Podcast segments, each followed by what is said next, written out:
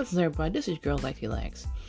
Uh, for those of you that um, remembered, I did a poem called God's Not Through With Me. Well, guess what? I posted the poem on YouTube. So we get a chance, head to YouTube, type my name Alexia Bartholomew, or head to um, Instagram, or even head to Facebook, and I believe I put on LinkedIn, and I'll double check.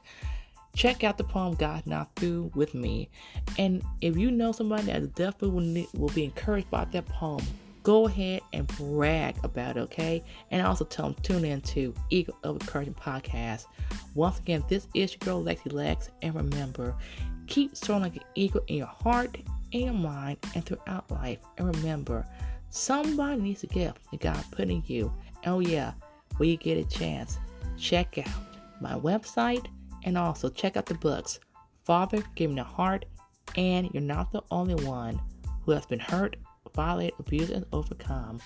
You buy those books, not only will be encouragement to you, but encouragement to others. Have a great day.